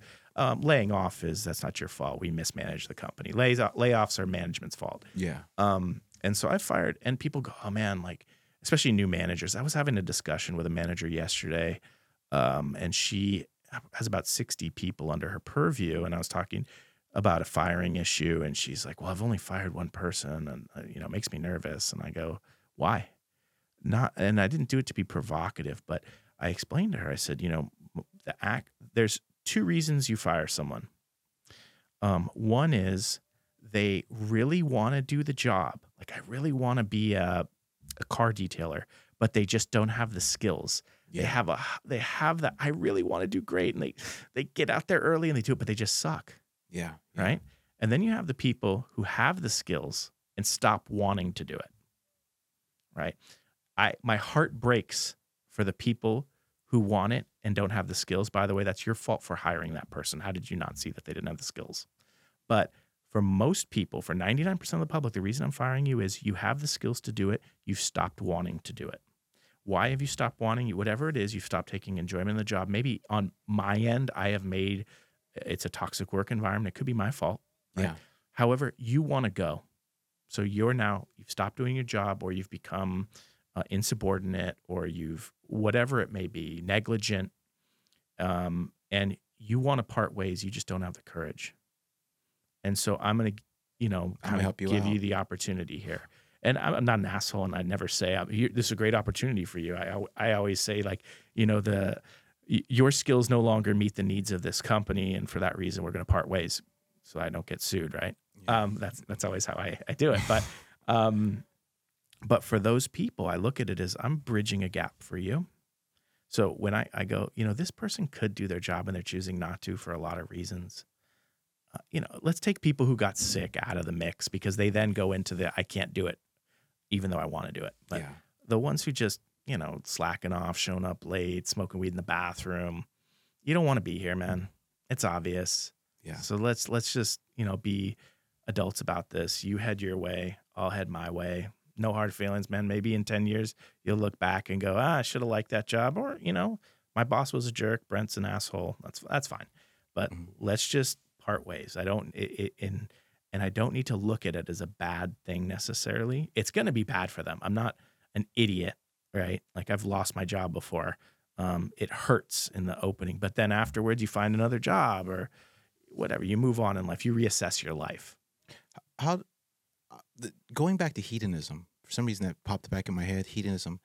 If someone finds themselves in the depths of it, depths of addiction, how do you pull up and get out of it? How do you? If I could solve this one problem, I would be a multimillionaire. but I'll give you some tools. Yeah, what are some tools that people can do? Because um, I know a lot of people that are addicted to all kinds of crap, man. And it doesn't even have to be hard drugs. I have a friend that's trying to quit smoking, Mhm. and it's like, Oh, smoking cessation is almost impossible. I mean, people who do it, I just applaud them. Quitting smoke. The easiest the easiest way to quit smoking is to never start. After that, man, it is rough. It, it alters your your cells. I mean, uh, you know the it withdrawal ages syndrome. people too, right? Oh yeah, the there's uh there's specific when you look at the way their skin hangs. Like I can look at older older women um, Uh-huh. and men who've smoked, and their skin just kind of like hangs a, a, a little different. No, it affects the elasticity of your skin as you age. Oh my goodness. Those chest lines, you know, women can get right in there as they Mhm. age. I think that's sexy. yeah. Yeah. Well, you better hang out at some uh, some smoke shops. Yeah. you need some women there Yeah, buying you- cartons. Yeah, we can't say bowling alleys anymore out in California. Yeah. No one smokes anywhere. You're right. Yeah, and bowling alleys used to have the uh, thing. So how do I defeat hedonism? Well, you know, Or the the initial steps. Right. yeah. The first part about it is going to be seeing it for what it is. Um, I forgot to mention the hedonic treadmill. Okay. Yeah, and, and that's going to be a part of this too. Is is stepping off the hedonic treadmill? That's going to be part of it. The hedonic treadmill is is that I grab something, right? I go, man, if I just get that job, I'm going to be happy. You get the Mm. job, and for a little bit you're happy, and then it goes down again, and you're Yeah. sad. I know I got the job, but now if I just buy that house, I'm going to be happy. Get happy, it goes back down again. Man, if I just get that girl, if I just get that car, if I just take that vacation, and we keep going to the next the next thing the next pleasure is what's going to bring us happy. We have to jump off of that. We have to find so if we're going to stay with maslow's hierarchy of needs today we have to find self-actualization. What is it that i was meant to do on this earth? And that's different for everyone right? Maybe for you it could be this podcast is what you're meant to do on this earth right? Um, for me I've, I've tried a lot of things in my life and um, i've realized kind of two things. One of the things that i'm i'm meant to do on this earth is uh, jiu-jitsu Ditto. so I teach it and, and I train it, and it's a, it's a very integral part of my life. Um, the other thing is uh, management of mental health facilities. I find a great satisfaction in knowing that I'm helping a broad array of people. Right? If you're one therapist, you help one person and the people who love them. If you oversee 50 therapists, 10 psychiatrists, you know, 10 nurses, uh, suddenly you have to look at your broad impact. And if I know I can manage people better than another manager so that everyone there is seeing more people, is better, more effective at their job, wow, I'm really having a big impact. So you have to find whatever it is for you. And and then you go after that thing. Now that's dangerous too, because what if you say, my thing is eating sleeves of Oreos.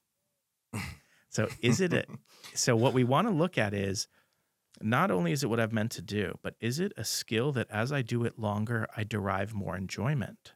So I like to use the the guitar as an example because uh, almost everybody had a guitar phase in their life. Did you play the guitar ever? No comment.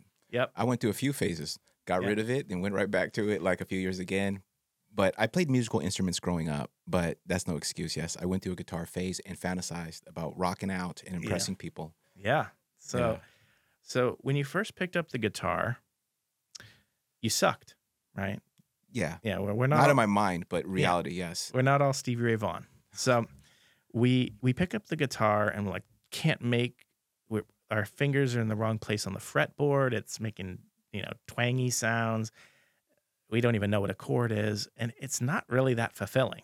You know, maybe we we learn um, what's that Nirvana song? Dum dum dum dum dum dum dum dum dum dum dum dum dum dum dum dum dum. Come as you are. Yeah. There you go. Maybe we learn "Come as You Are" the first time. That's a good starter song, right? And and we put the guitar down. We go, man, that thing's frustrating. That thing kind of sucks. But I'll stick with it because at a party one day I'll learn how to play Wonderwall and I'll impress all the girls. So then we um we pick it up the next time and maybe we learn a, a better song and a more intricate song. And each time we pick it up, we're doing a more and more difficult thing with it, but it ends up bringing us more joy. And by the time we can play a complex piece, uh, you know, within in rock and roll, I don't know if we can play like a Jimi Hendrix solo or something, then we get true and, and, and enjoyment from it. And the enjoyment isn't just from doing it, but it's the self esteem, right? We talked about self esteem as part of the hierarchy, that from knowing that I've worked hard at something, I have been disciplined and, and, and stayed with it, and it has made me good and it brings me enjoyment. And, and, you know, music brings other people enjoyment.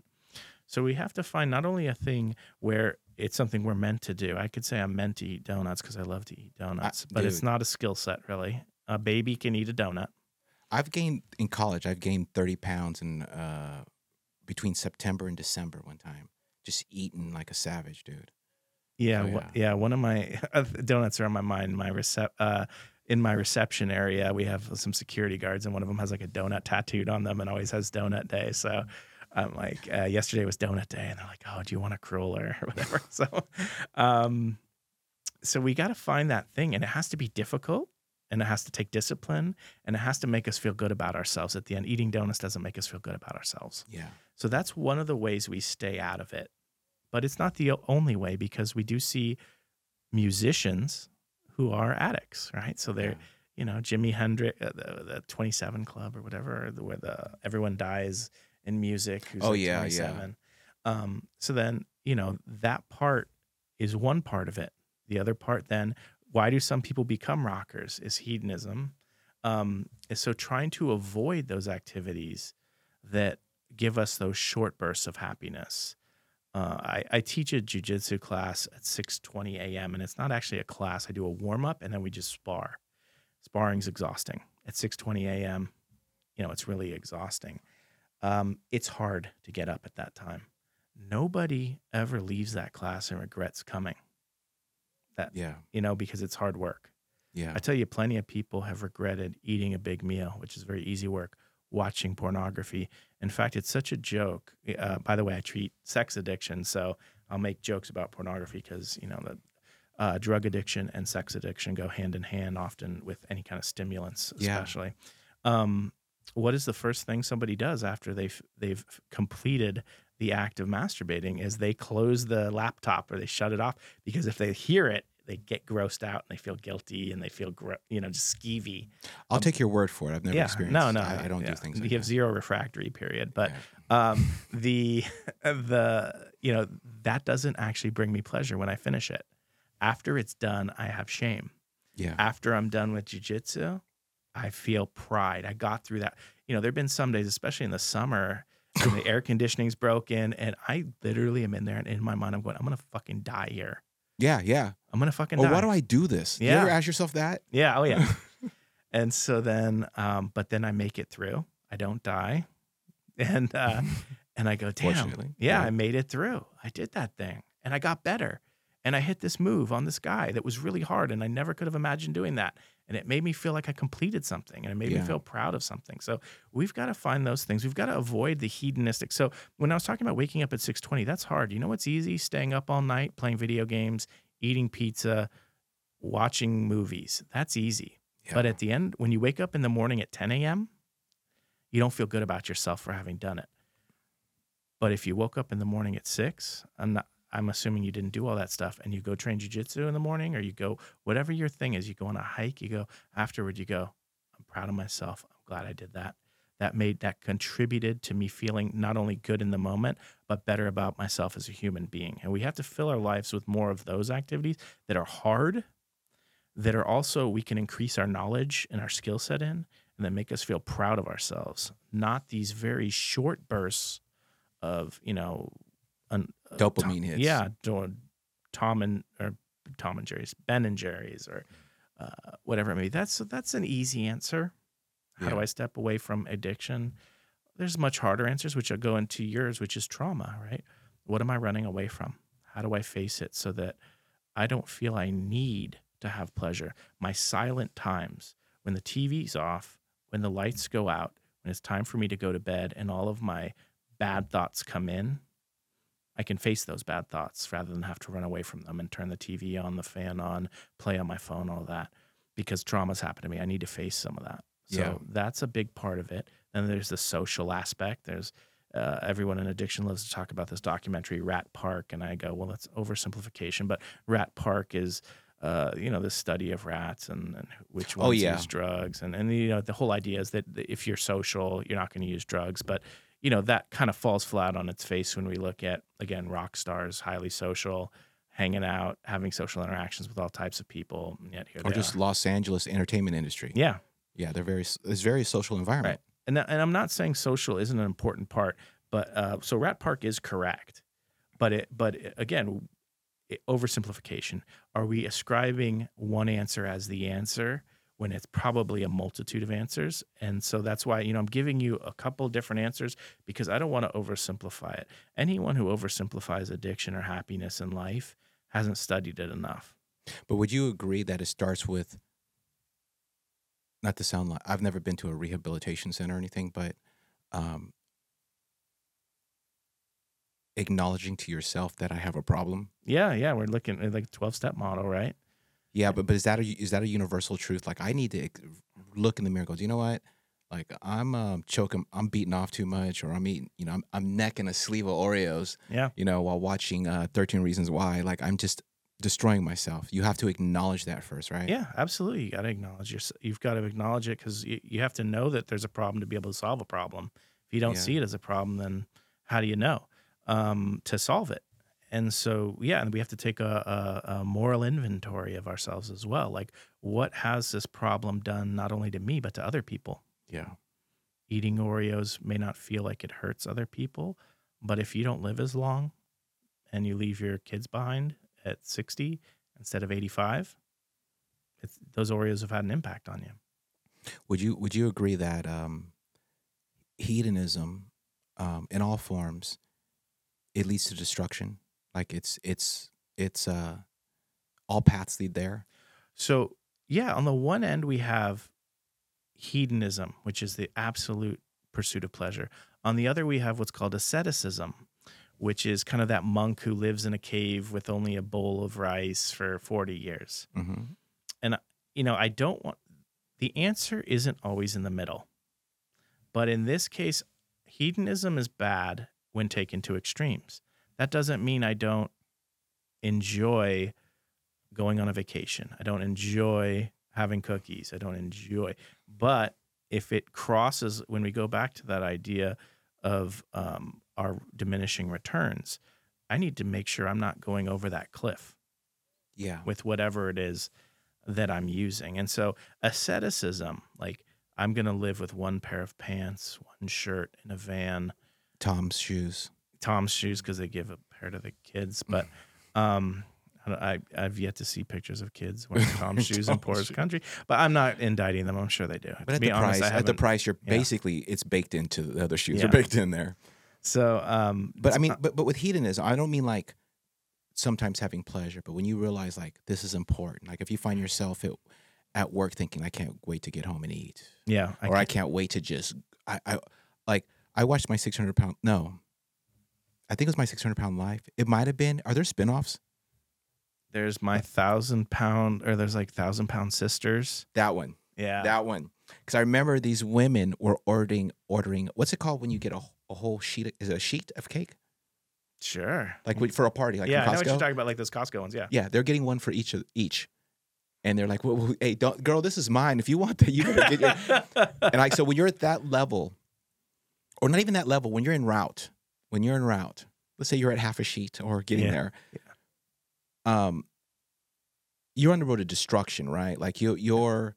I'm not talking. I don't know how they don't go into diabetic ketoacidosis, right? And they just It's like jujitsu, dude. They're like, you know what? I'm up for this challenge, Yeah. and uh, it's like a jujitsu training class with no AC. Yeah, I mean, You're like, oh, I'm the- glad I made it through this. they've got like those women have the strong. I don't know if they're both alive still, but have the strongest like hearts and pancreases, pancreas that that ever. Because I think most of us, if we ate a sheet of of cake, we would die. yeah, dude. Do you remember that old cooking show in the '90s, um, called Two Fat Two Fat Women? No, I think it was called Two Fat Women. It was a British cooking show, but it started airing on the Food Network.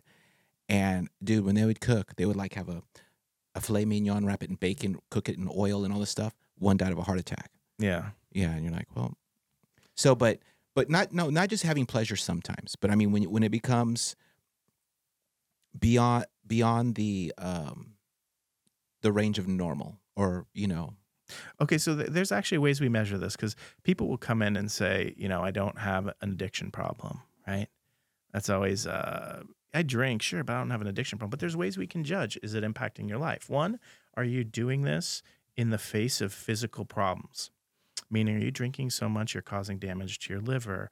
Do you now have diabetes? Um, have you hurt yourself drinking, right? People fall down the stairs. So we look, are you having physical consequences and still doing it? Are you having social consequences? You made an ass of yourself at a, a party and now people won't talk to you. Your girlfriend left you because uh, they don't, you know, want to be with somebody who's a drunk.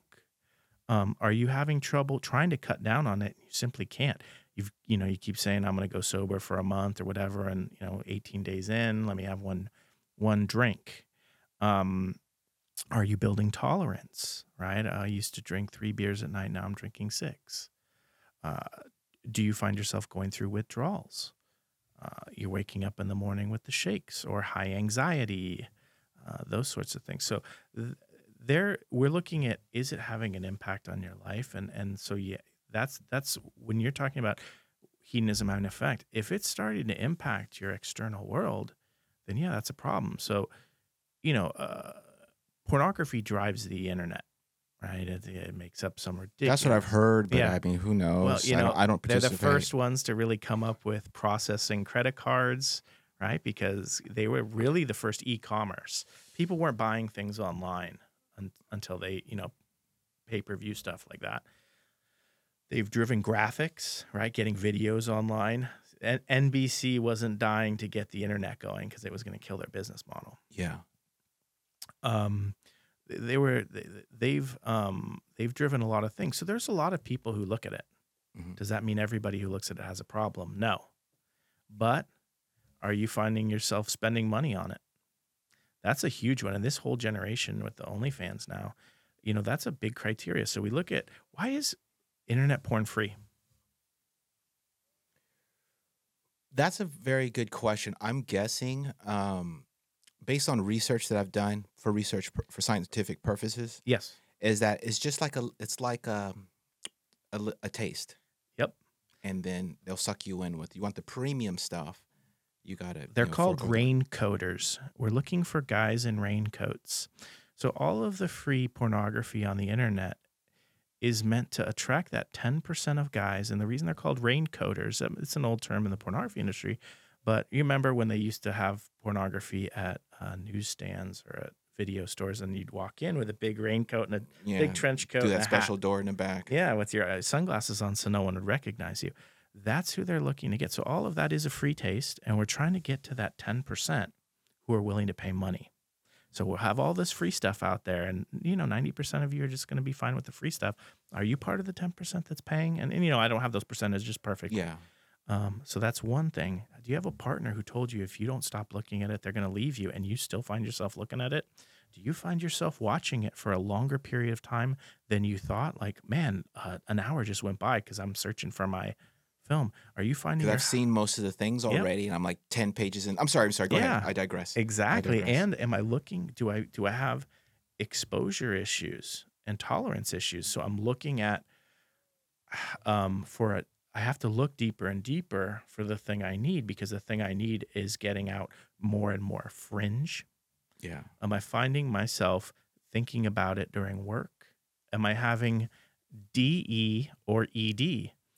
Um, so ED, obviously erectile dysfunction. Now you're with a girl in the real world. She doesn't look like a porn star. The lighting isn't great.